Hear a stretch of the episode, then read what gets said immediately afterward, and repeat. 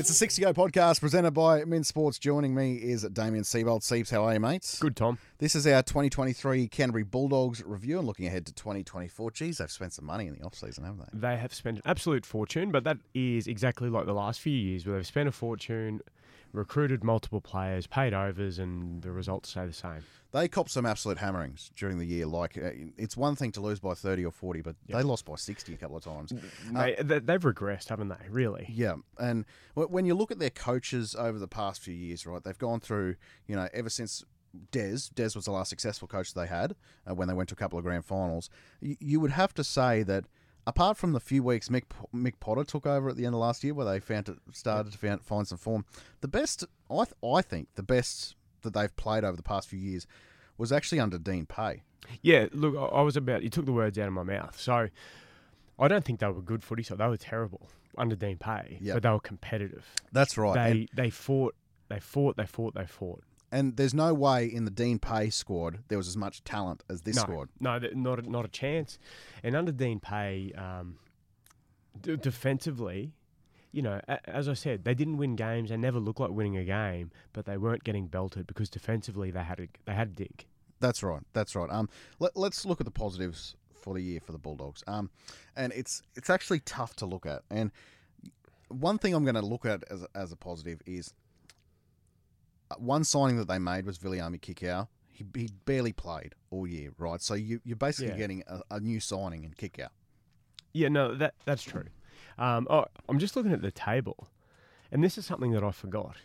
The Dogs had the worst for and against, and it wasn't even close. It was 40, 41 points worse than the Tigers, and the Tigers are terrible. Yeah. So so what does that tell you? The the games where they got beaten, they got smashed. That's exactly right. Yeah, So- so their inability to stay in a contest and just let it run over the top of them. There's a couple of games that really highlight to me this year. One was against Newcastle. Yep. One was against Manly at the back end of the year, where as soon as something just went against them, they just folded. No resilience at all, was there? And it was from the beginning as well. I think early on, round one or two, like well, maybe both, uh, round one and two, they copped a couple of big touch ups that it just looked like they quit. Absolutely, and the, some of the uh, what strikes me is some of the first half totals against them because you know it's one thing to be down, you know. Uh, Let's say you're down 24 to 12, right, in the second half, and then they score a couple of late tries to, to make it look better than what it actually is, right? When you you can say, oh, we were in the game for 60 minutes. Some of these first half totals, so they got 30 on them in the first half against Newcastle. Uh, they got 28 against first half against Penrith. Um, they got 20. Uh, sorry, they got 30 against the Knights in the first half, and then 36 in the second half. Lost 66 0. They got 30 against them in the first half against the Sharks. They got 24 against them in the first half against the Eels. So some of these totals, like you, you're just not giving yourself a chance. 22 in the first half against the Raiders. And, and look, to be fair, some of those teams aren't weren't good footy teams themselves. That's right. South Sydney 26 against them in the first half. Uh, where else have we got? So, so Manly gave them a touch up as well. So uh, they're not giving themselves any chance No. to be competitive in the first half. So, so we spoke about well, what what's their um, you know, what was the positive to come out of the season? I can honestly only think of one, and it's young Jacob Preston, the the second rower. For me, he was the only shining light as far as someone in the squad who showed improvement. Uh, Um, and, and the guys that went there, yeah, it's hard to be too critical of, of Kikau because he was injured. And again, you don't know how much that would have changed the season. They get such a damaging ball runner on that left edge for a whole season. Things could have changed, could have been a little bit different. But Reed Mahoney, it's the worst season of his career. You know, he looked a shell of the Parramatta hooker that we saw over the previous four or five years.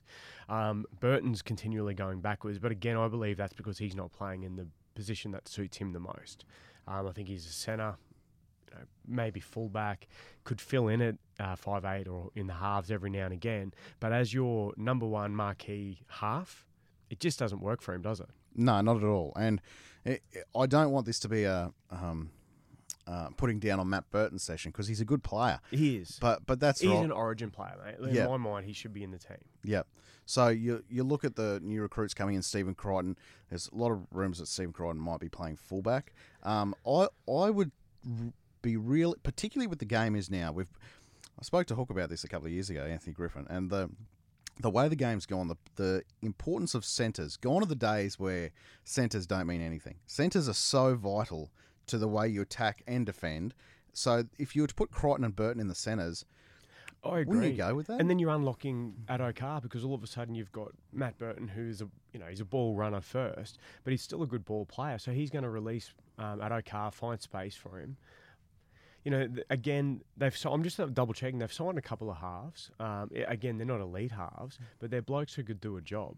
They signed um, Blake Taaffe, so he could play fullback with ease. You know, he could he could go into that squad, do a job at fullback, leave Stephen Crichton where he is, because I reckon the argument there is Crichton is now almost the best centre in the comp. If not, he's definitely best three, isn't he? Absolutely, Uh, absolutely. And the I'm I'm not sure that I I think Stephen Crichton can provide more to your football team, even in a bad one at centre, than at fullback. Uh, I agree. Um, again, we've only ever seen him in glimpses at fullback because obviously Dylan Edwards is such a good player. Penrith didn't need him to ever play fullback. It was only every now and again. So I don't know. He could be an elite fullback. He's so athletic. He's um, he's good under the high ball. He can ball play. So it, it may work. But again, just looking here, they've signed Drew Hutchinson. Now, Drew Hutchinson is a he's a solid first grader. He's not a star. He's certainly better than a reserve grader, so he belongs in an NRL squad. I think they would be a better side with someone like him playing in the halves than Matt Burton. Well, did they sign Jaeman Salmon as well? Um, they, they may have, they Yeah. may have, but again, I don't think he's a half. See, they signed Connor? Tracey. Yeah, same sort of player. Co- Connor Tracey can, He can fill space. He can fill a number of roles. yeah. Um, A- and they've signed Jake Turpin as well. Now Jake Turpin is is a um, he's a hooker, but again he's played plenty of NRL in the halves, um, especially when he was at, at the Broncos when they had a lot of injuries, and he looks a more natural half to me than what um, Matt Burton does. one person they have signed who is going to be uh, a lot of lot of eyes on him. That's for sure. Is Bronson Xerri. Yes, um, by the looks of him, Have you seen him? yeah, yeah, it's um.